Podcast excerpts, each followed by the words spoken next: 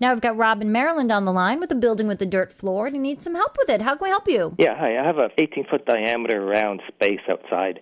It's a little hut, and I have a dirt floor, and I just want to see if there's some type of a concrete that I can just pour down there or pour on it, and it'll just find its own level. Well, I mean, concrete to some extent finds its own level. You you have access to this space, right? Is there any reason you can't float it out? Yeah, there's.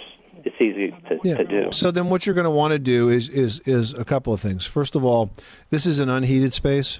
Correct. All right. So so what you want to do is you would you would want to make sure that the dirt is solidly tamped down, right? And then you're going to add concrete to that to a thickness of at least four inches, but maybe even six, and then float the concrete. It's, it takes a little skill. You're going to have to do some research on how to do this, but essentially when the concrete comes off the truck, there's stone that's embedded in it. And as you spread it out with a, a shovel and a, and a rake, um, you sort of float it. You shake it with uh, a float, a trowel. It's like a, like a big trowel. And then the stones sink to the bottom of the concrete, and sort of the cream comes to the top, and that's what gives you that nice finish.